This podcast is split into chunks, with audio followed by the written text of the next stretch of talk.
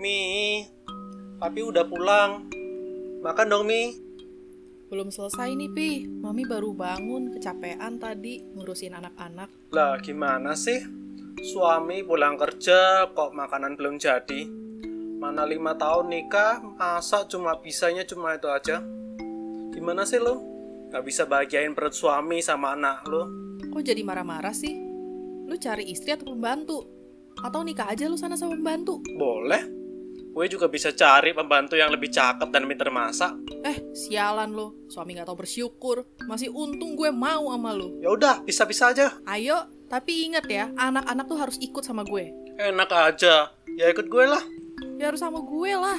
Gak mau, kasihan mereka. Loh kan gue yang ngurus selama ini. Lu tuh cuma sibuk aja di luar Gak sana. benih gua. Gak bisa, mereka harus... Kadang aku teringat masa lalu dari orang tuaku.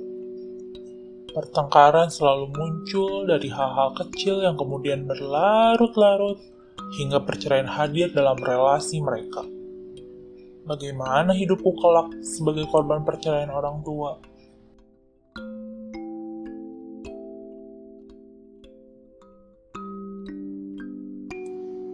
relasi kedua orang tua kamu sedang tidak baik-baik saja. Walau mungkin kisah cinta orang tua berakhir, hidup anak belum berakhir dong. Sharing berikut bisa jadi motivasi buat kita semua bagaimana mereka sebagai korban perceraian orang tua bisa berproses dan berdamai dengan kondisi masa lalunya.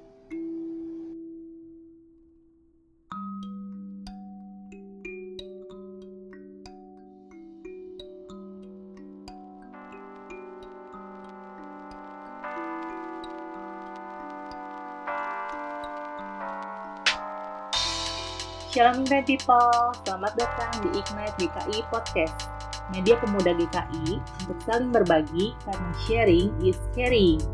Untuk kamu yang baru pertama kali dengar tentang Ignite, jangan lupa untuk follow kami di Spotify. Kalian juga bisa main ke platform lain kami di YouTube dan website www.ignitegki.com. Dan supaya teman-teman tetap update dengan konten-konten dan info terbaru dari kami, jangan lupa di follow juga Instagramnya di ignite.gki. Kalau kalian punya ide-ide seru atau mau kontribusi di Ignite, bisa langsung DM ke kami juga ya. Episode kali ini bersama saya, Riana Sumarno dari GKI Kejayaan Yogyakarta, mau ngobrol-ngobrol dengan dua narasumber kita. Mereka adalah Keisha Arum, hai Keisha. Halo. Dan juga Krisna Josefba, hai Krisna. Halo, halo. Nah, kita mau membahas tentang perceraian orang tua dan kehidupan sang anak. Tapi sebelum bahas lebih jauh tentang tema kita, boleh ya kita kenalan dulu sama dua narasumber kita ini. Uh, boleh perkenalkan uh, asal kalian dari mana dan gereja kalian mungkin di mana? Dari Arum dulu. Halo, aku Kesia Arum dari GKI Ngupasan. Kalau sekarang ini kebanyakan lagi kerja sih dan semua online sekarang ini gitu. Oh iya, semua semua online ya Iya. gara-gara corona ini ya. Iya, Jadi semua ngerjain dari, dari rumah ya. betul. Oke, terus kalau Krisna, Ya, eh, nama saya Krisna. Saya dari GKI Masaran. Asal saya juga dari Masaran. Bapak Masaran. saya, ibu saya Bentar, dulu Masaran juga dari mana? Masaran. Oh, Seragen, Seragen. Oh, Deket Solo, temannya Solo. Oh iya, oke oke. Terus kesibukannya saat ini Ah, kuliah ya. Kuliah Tapi online juga kuliahnya. online ya. Ya, Oke, tapi ya. sekarang lagi di Jogja juga. Di di Jogja cuman uh, kuliahnya Hmm, tetap tapi online tetap gitu ya. Oke, thank you buat Betul. perkenalannya ya.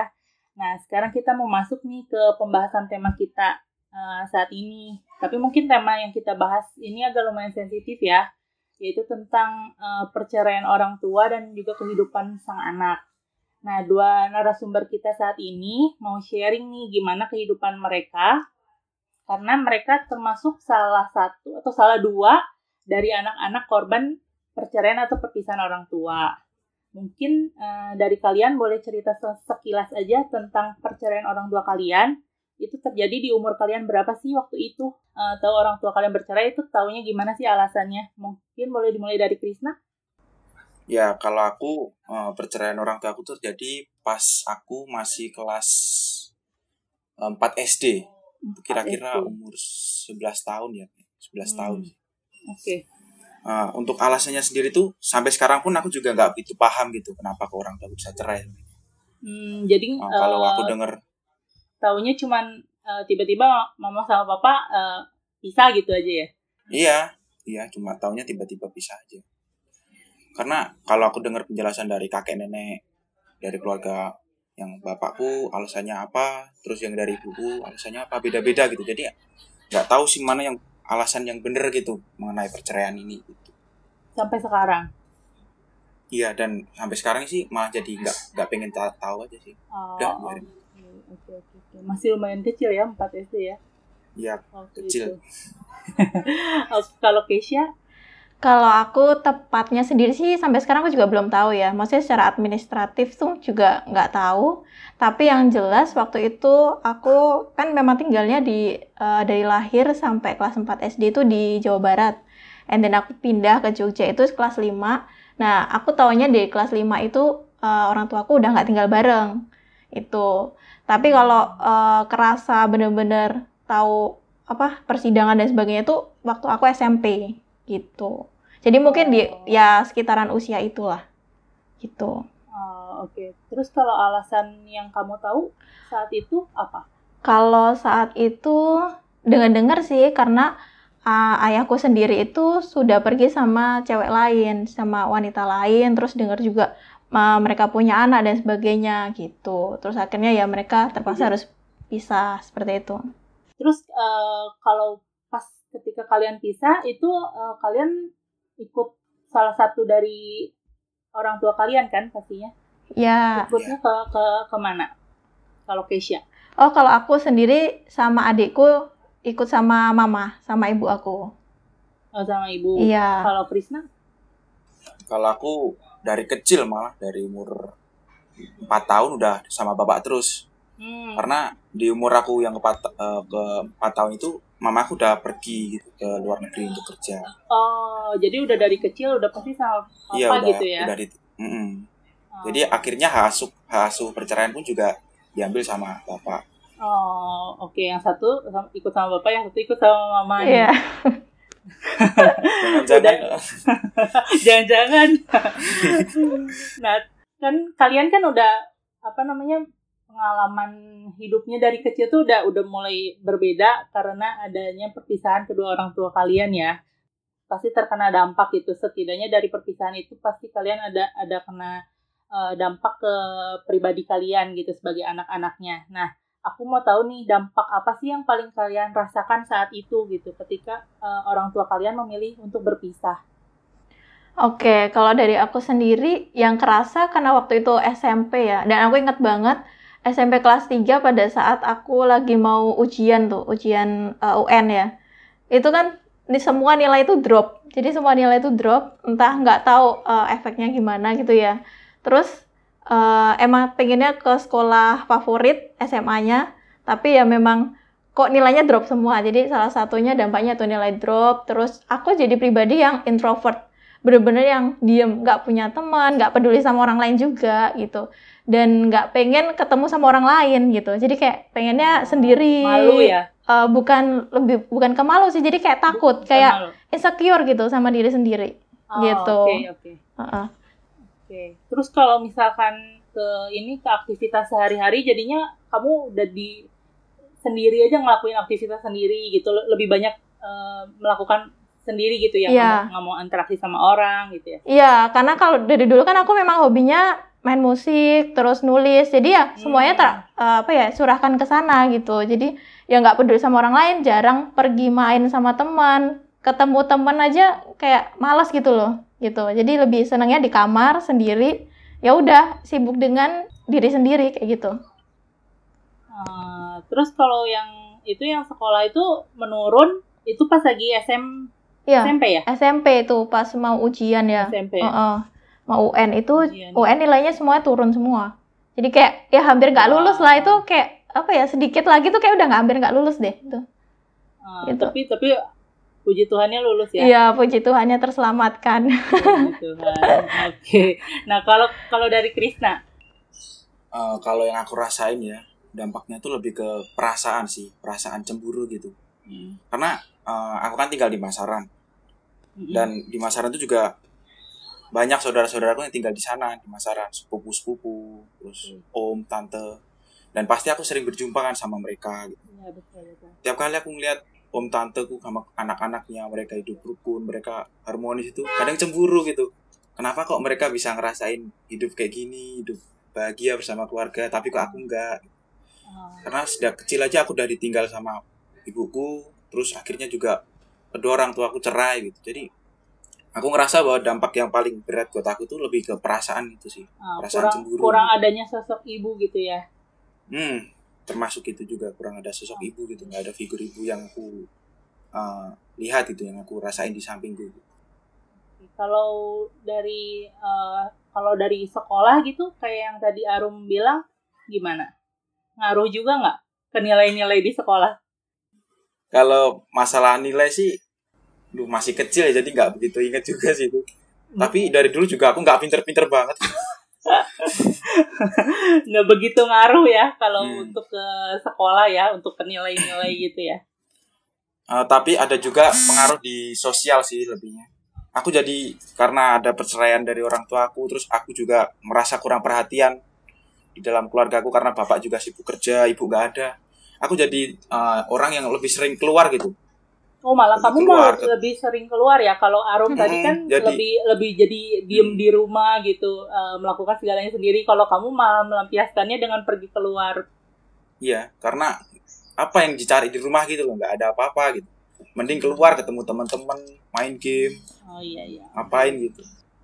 Oke, nah itu tuh kan eh, dampak yang kalian rasakan ya sebagai anak-anaknya gitu ya, dampak yang masuk ke keluarga eh di dalam keluarga inti.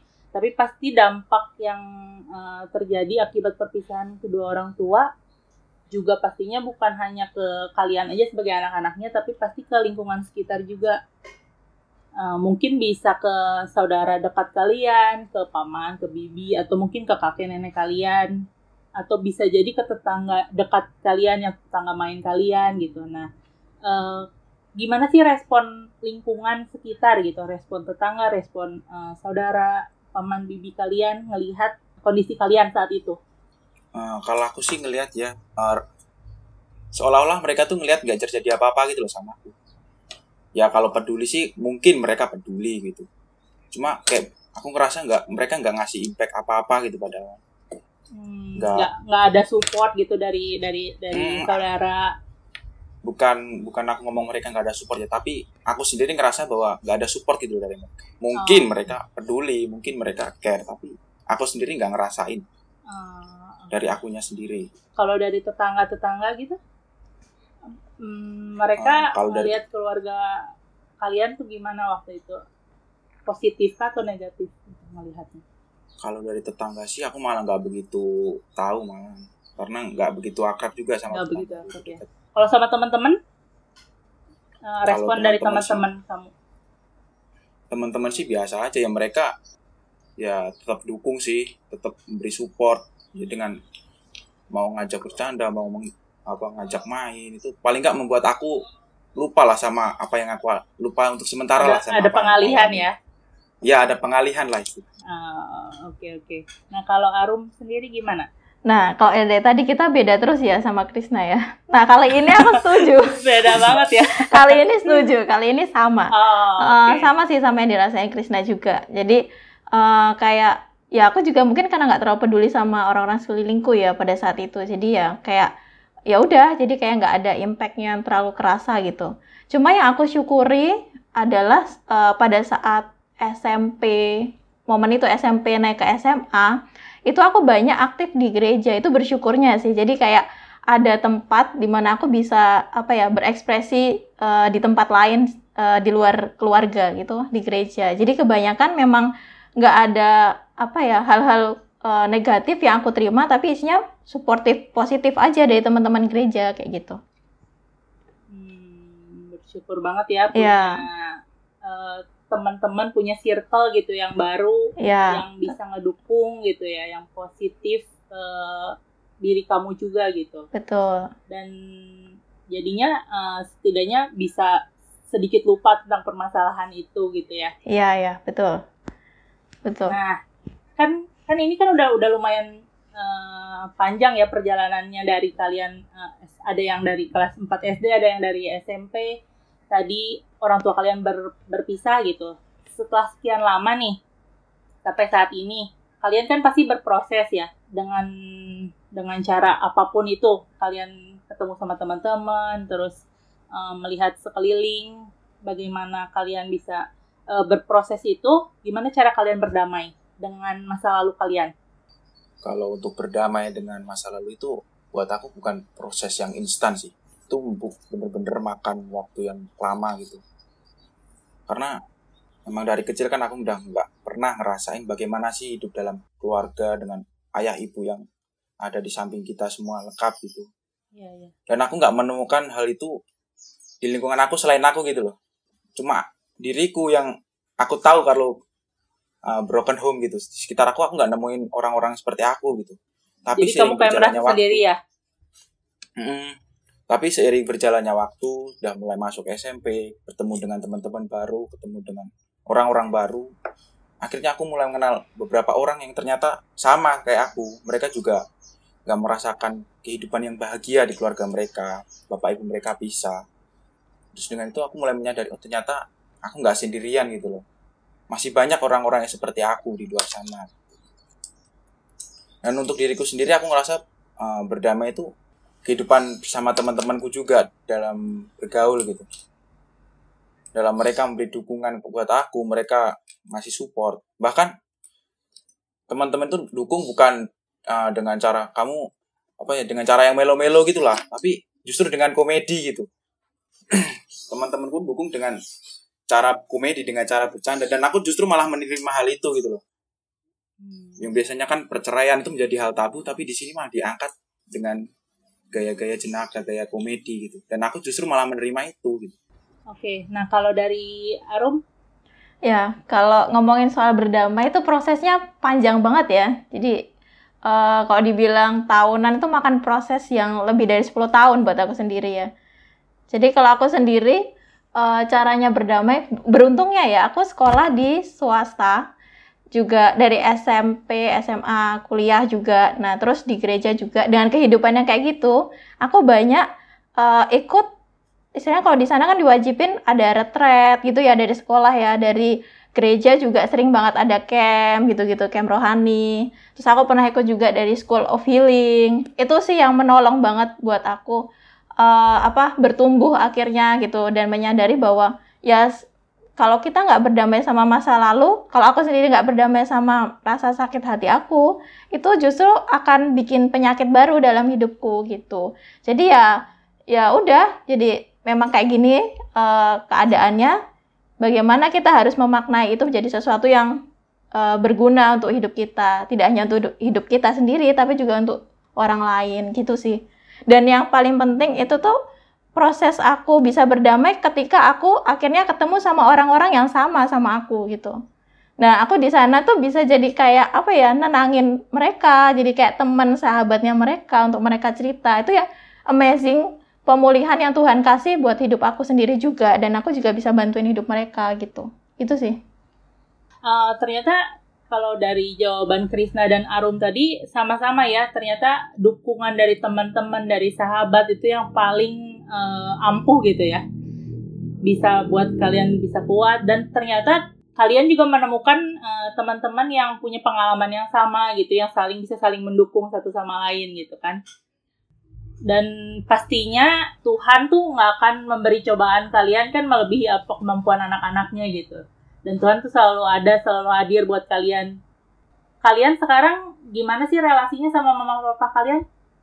Kalau relasi uh, ya tadi benar ya karena prosesnya panjang akhirnya di satu momen aku bisa punya tekad untuk akhirnya mengampuni uh, orang tuaku. Sebetulnya aku sendiri ya masalah uh, sakit hati itu bukan karena perceraiannya enggak. Kalau aku sendiri karena aku korban uh, kekerasan juga sama papaku. Jadi aku kenapa aku lebih membenci papaku? Sampai akhirnya dulu tuh aku sampai bikin apa ya statement bahwa aku benci papa kayak gitu tuh uh, karena aku sering ya? dipukulin. Ya? Iya ya sampai tahap itu karena aku dulu pernah dipukulin pernah di pokoknya secara fisik ya kalau mamaku tuh lebih ke verbal jadi lebih banyak kekerasan itu sih yang aku dapat nah proses aku pemulihannya itu uh, dengan tadi yang aku sebutin gimana aku berdamai sama masa lalu sampai pada titik bahwa karena aku ini spesial dan berharga di mata Tuhan itu yang bikin untuk apa sih aku tuh nggak memaafkan mereka gitu untuk apa sih aku nggak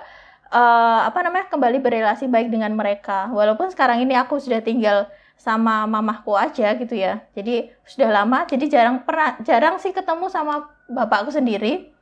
Aku tinggal sama mamahku sama adikku. Nah dari situ tuh aku ngerasa untuk apa aku nggak maafkan papaku sih gitu. Ada satu momen waktu itu mau pelayanan ya. Nah pelayanan ini tuh temanya waktu itu ngangkat tentang pengampunan. Nah kan agak aneh gitu. Kalau aku bawain pelayanan ngangkat dengan pengampunan sedangkan aku di dalam diri itu masih penuh dengan dendam. Itu kan enggak maksudnya ya untuk apa? Aku ngomong panjang lebar gitu kan di depan banyak orang tapi aku sendiri nggak bisa melakukan itu. Nah semalam sebelum hari pelayanan itu akhirnya aku ambil komitmen aku mengampuni bapakku yang sepanjang uh, beberapa tahun aku nggak pernah panggil bapakku tuh bapak nggak pernah chat nggak pernah hubungin nah di malam itu aku menghubungi bapakku dan aku bilang pak gitu kan. Menanyakan kabar. Dan itu momen yang paling berharga buat aku. Akhirnya aku bisa melepaskan pengampunan yang luar biasa gitu. Sampai sekarang dari momen itu kami berkomunikasi dengan baik gitu. Kami berkomunikasi dengan baik. Eh, kadang-kadang bapakku chat aku juga. Kadang-kadang aku juga chat tanyakan kabar dan sebagainya. Itu sih yang aku per, apa syukuri pada momen itu. Kalau pada malam itu aku tidak mengambil uh, kesempatan yang berharga mungkin aku akan kehilangan momen untuk bisa berrelasi dengan baik gitu sih. Oke oke. Aduh aku tersentuh loh. Oke kalau dari Krista? Uh, kalau mengenai relasi sama orang tua sih dulu ketika uh, beberapa saat setelah perceraian terjadi pastilah ada rasa benci rasa marah amarah sama kedua orang tua. Kenapa sih kok kalian harus cerai gitu aku juga juga pengen hidup bahagia kayak yang lainnya bisa ngerasain hidup keluarga yang harmonis gitu. Sedangkan uh, dalam proses pengampunannya pun aku nggak bersifat momentum gitu. Nggak ada suatu momen yang buat aku tiba-tiba oh aku harus mengampuni nggak tapi ini juga proses. Jadi berjalan itu nggak tiba-tiba aku harus langsung mengampuni nggak langsung mengampuni orang tuaku gitu tapi uh, aku ingat satu kata-kata yang justru juga membuat aku semakin yakin untuk mau mengampuni orang tuaku. Ketika mamaku pernah ngobrol sama aku kalau dia bilang ya papa sama mama bolehlah cerai. Ada yang namanya mantan suami mantan istri. Tapi kamu perlu ingat bahwa nggak ada yang namanya mantan anak. Dengan itu aku terus iya betul walaupun uh, kedua orang tua aku ini cerai tapi mereka tetap menaruh kasih dulu buat aku mereka tetap memiliki kasih buat aku gitu. dengan itu aku uh, mau coba untuk belajar terus mengampuni masa laluku yang kelam jadi sekarang kalian berdua udah udah punya relasi yang lebih baik ya sama sama papa sama mama kalian masing-masing gitu. Yes. Dengan dengan pastinya bantuan dari Tuhan juga yang memulihkan hubungan kalian ya sebagai anak dan juga anak dan bapak, anak dan uh, ibu gitu ya. Kan uh, dengan dengan dalam proses yang panjang ini nggak luput dari peran Tuhan gitu, peran Allah itu sendiri. Nah, uh, kalau boleh share nih cara pandang kalian tentang peran Allah di dalam keluarga itu apa sih yang kalian uh, rasakan, kalian tahu, kalian alami gitu? Mungkin dimulai dari Krisna. Hmm, kalau aku berangkat dari refleksi uh, kehidupan keluargaku ya, aku melihat bahwa Allah tuh nggak selamanya memberi kita hidup di dalam keluarga itu selalu bahagia, nggak selalu selamanya Allah memberi kehidupan dalam keluarga kita tuh senang gitu. Tapi ada suatu masalah juga memberikan konflik di dalam keluarga kita. Dan itu Allah menyerahkan kepada kita dengan kita juga diberi kemampuan untuk berpikir, kemampuan untuk uh, dapat bertukar pikiran dengan anggota keluarga yang lain. Yang pada akhirnya kita harus dapat berjuang untuk menghadapi konflik tersebut. Kita dapat berjuang untuk mengatasi konflik yang ada di dalam keluarga itu.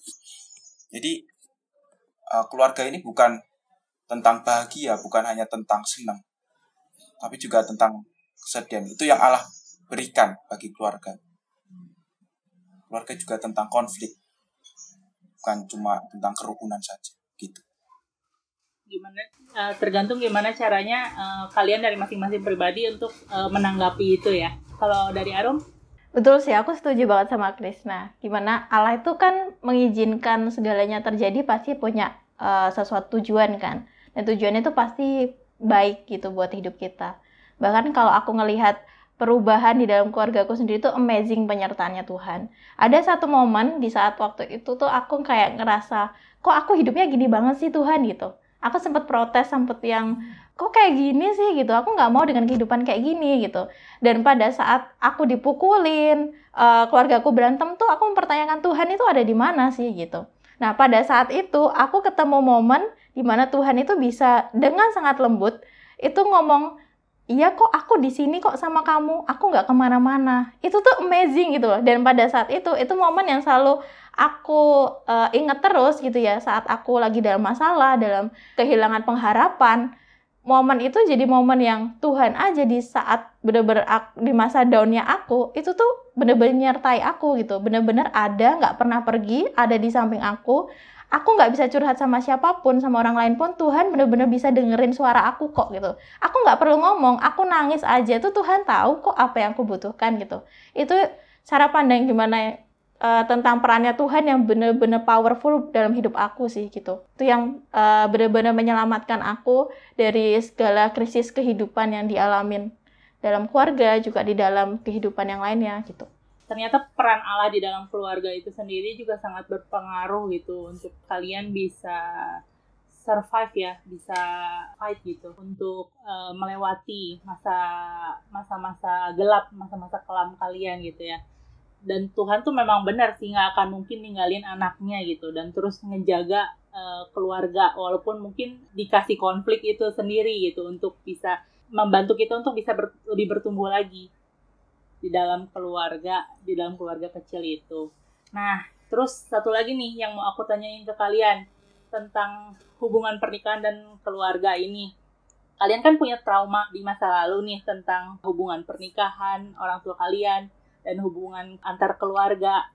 Nah, sekarang ini gimana kalian memandang arti dari hubungan pernikahan itu sendiri dan hubungan keluarga itu sendiri? Oke, buat aku sendiri, yang namanya pernikahan mesti ada tujuannya, satu ya. Tujuannya apa sih? Tujuannya kalau buat aku sendiri adalah memenuhi panggilannya Tuhan. Nah, media keluarga, keluarga atau relasi di dalam keluarga, di dalam pernikahan itu buat aku adalah motornya supaya kita sampai ke tujuannya Allah itu gitu. Jadi uh, media yang kita pakai ini tuh kita mesti tahu dulu tujuannya apa. Setelah kita tahu tujuannya apa, ke mana dan kita baru bisa tahu gimana ya caranya kita bisa sampai ke sana. Nah, gimana caranya kita bisa bentuk pernikahan kita, gimana kita bentuk keluarga kita, relasi di dalamnya gimana. Itu kalau kita sudah tahu tujuannya kayak gimana. Jadi kalau dibilang banyak sih pertanyaan orang yang tanya gitu ya ke aku sendiri. Kan dulu kamu kayak gini dengan pengalaman seperti ini kamu trauma nggak sih buat nikah lagi? Kalau nah, jawabannya iya sering banyak banget pertanyaan kayak gitu. Nah aku selalu jawab kalau trauma enggak gitu. Trauma untuk menikah ya trauma untuk berkeluarga enggak justru aku bersyukur. Bersyukurnya kenapa? Aku banyak belajar. Banyak belajar dari pengalaman orang tuaku dan orang-orang di sekeliling aku yang sudah uh, banyak ngasih apa isinya jangan gitu ya. Besok kalau kamu nikah mesti kayak gini loh mesti kayak gini. Jadi pada momen saat aku seharusnya belum memikirkan pernikahan pada waktu aku mengalami penderitaan di masa kecilku itu tuh jadi kayak aku bisa berpikir satu step lebih maju lagi untuk mikirin pernikahan dari dari masa dini kayak gitu. Gitu sih jadi bisa lebih, prepare ya, gitu ya. Lebih, ah ya benar, bisa yeah. bisa prepare gitu, punya lebih lebih banyak pengalamannya, lebih banyak uh, apa ya? wejangan-wejangan yang bisa dipegang gitu ya untuk nantinya betul. hubungan pernikahan dan keluarga itu sendiri ya. Iya, betul. Nah, kalau dari Krisna? Ya, kalau aku ngelihat uh, hubungan pernikahan kalau pernikahan itu adalah suatu yang sakral gitu. Kita saling mengingat komitmen antara suami dan istri di hadapan Allah dan tentu ini bukan main-main gitu mengenai pernikahan ini. Dan pernikahan itu bukan cuma bicara tentang uh, resepsi atau pemberkatan saja, tapi hidup seterusnya setelah resepsi itu. Bagaimana nanti kita punya anak, bagaimana nanti mendidik anak, terus menjaga agar keluarga dapat tetap bertahan di tengah konflik-konflik yang ada. Aku melihat bahwa keluarga ini seperti sebuah perahu yang berada di tengah-tengah badai begitu. Bahwa pasti keluarga itu ada konflik yang harus dihadapi, ada masalah yang harus dihadapi. Nggak mungkin, nggak, nggak bisa dihindari konflik yang terjadi di keluarga. Tetapi apabila kita bisa menggunakan uh, memainkan porsi kita dengan baik di dalam keluarga tersebut, kita dapat saling menolong satu dengan yang lain gitu, anggota keluarga yang lain. Kita dapat membangun komunikasi yang baik antara satu dengan yang lain, yang justru dapat membentuk kembali fondasi keluarga tersebut, menjadikan keluarga ini kembali lebih kokoh, jadi lebih harmonis lagi. Seperti perahu tadi, apabila didayung satu orang di tengah badai pasti akan terbalik kan. Tapi apabila semua anggota keluarga ikut mendayung, itu perahu itu akan tetap bisa bertahan gitu, walaupun di tengah badai sekalipun. Betul banget sih. Tapi kalau dari kamu sendiri berarti udah nggak ada trauma tentang uh, arti hubungan pernikahan dan keluarga itu sendiri Enggak, kan? nggak ada. Nggak, nggak ada. Nggak ada ya.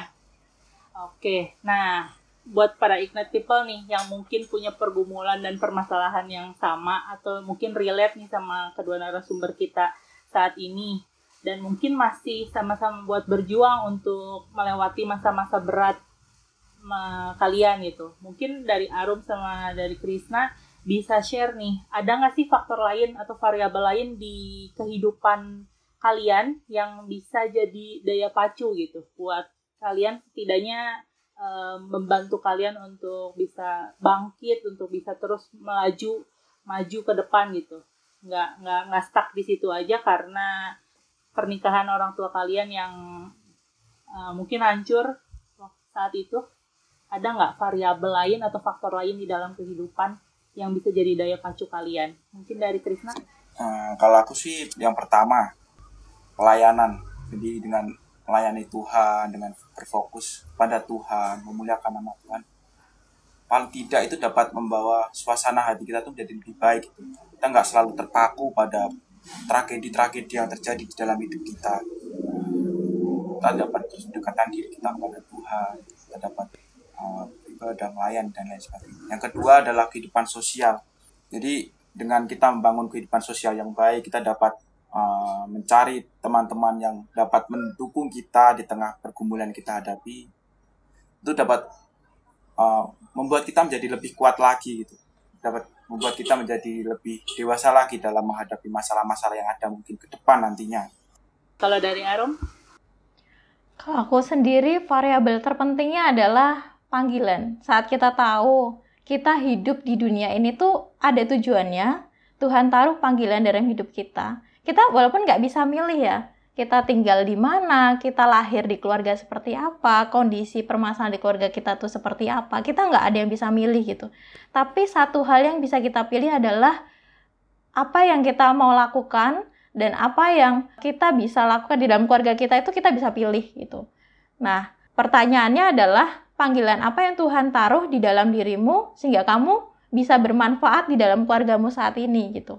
Apa pun permasalahan dalam keluarga itu nggak bisa dihindarin, tapi kamu bisa milih, kamu bisa melakukan sesuatu yang bisa merubah keadaan kondisi keluargamu gitu. Itu sih variabel terpentingnya saat kita udah tahu tujuan kita, bahwa kita ditempatkan Tuhan itu baik adanya untuk keluarga kita sekalipun, ya kalau kita bisa menyadari itu pasti kita bisa bawa perubahan lebih baik dalam keluarga kita.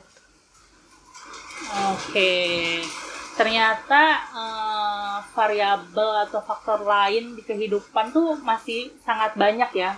Eh, jadi buat para ingat people di luar sana yang mungkin punya pengalaman atau punya permasalahan yang sama sama teman-teman kita sama Arum sama juga Krisna, eh, jangan hanya terpaku pada sakit hati, problema di keluarga yang karena orang tua kalian berpisah, tetapi digali lagi faktor-faktor lain yang mungkin bisa kalian capai gitu sehingga cita-cita kalian hidup kalian bisa terus eh, jalan maju gitu buat Arum sama Krisna ada pesan nggak sih buat para Ignite people yang mungkin kehidupan keluarga mereka saat ini sedang nggak baik-baik aja, sedang bingung, takut gitu, sakit hati sama keluarga mereka masing-masing gitu.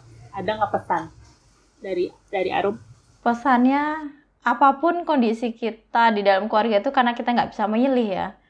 Yang paling penting itu tadi temukan tujuannya kenapa sih kok Tuhan taruh kamu, kita ada di kondisi keluarga yang saat ini gitu. Siapa tahu Tuhan mau pakai kita yang mungkin kita ngerasa uh, berapa kali kok aku masih kecil, aku masih anak gitu ya. Tapi bisa jadi kok Tuhan pakai diri kita untuk bawa perubahan lebih baik dalam keluarga kita. Jadi jangan pernah menyerah apa pun permasalahannya, apa pun kondisinya, seburuk apa pun gitu ya. Dalam perjalanan hidup, nikmatilah Allah dan maknailah Allah di dalam hidup kita, maka kita akan menemukan sesuatu yang lebih bermakna untuk bisa kita bagikan bagi orang lain. Gitu sih. Oke, terima kasih. Kalau Krisna? Kalau aku untuk Ignite People nih, ketika keluarga uh, kalian mungkin mengalami masalah atau sedang tidak baik-baik saja, yang pertama uh, dekatkanlah diri kalian kepada Tuhan. Mohon penyertaan Tuhan bagi kehidupan keluarga kalian.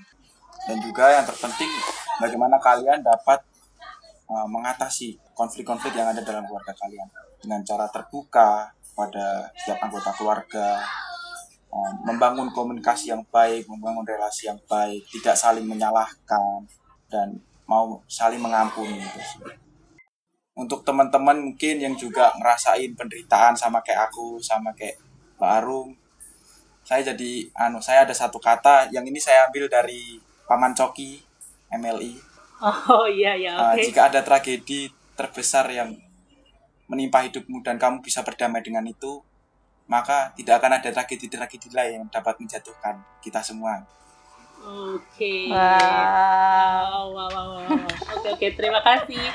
Oke, okay, thank you banget ya buat Arum sama Krisna okay. yang udah mau sharing, yang udah mau berbagi cerita tentang kehidupannya di podcast ini. Sehat-sehat buat ya, kalian. Kasih. Thank you. Semoga kita bisa ketemu nanti di Jogja ya. Amin. nah, dan terima kasih juga buat Ignite People nih yang udah mendengarkan podcast ini. Semoga podcast kali ini bisa menjadi berkat buat kita semuanya. Dan kalau kamu merasa terberkati, jangan lupa share podcast ini ya ke teman-teman kalian. Nah, dan buat para Ignite People yang mau ikut berkontribusi, bisa juga. Baik itu kontribusi melalui podcast, melalui tulisan, foto, atau mungkin karya visual, bisa langsung aja email ke kami di info at ignitegki.com atau bisa juga DM ke kami di at ignite.gki. Sekali lagi terima kasih buat Arum dan juga Krisna. Terima kasih. Thank you banget ya. Sampai jumpa di Ignite Podcast berikutnya. Bye. Bye.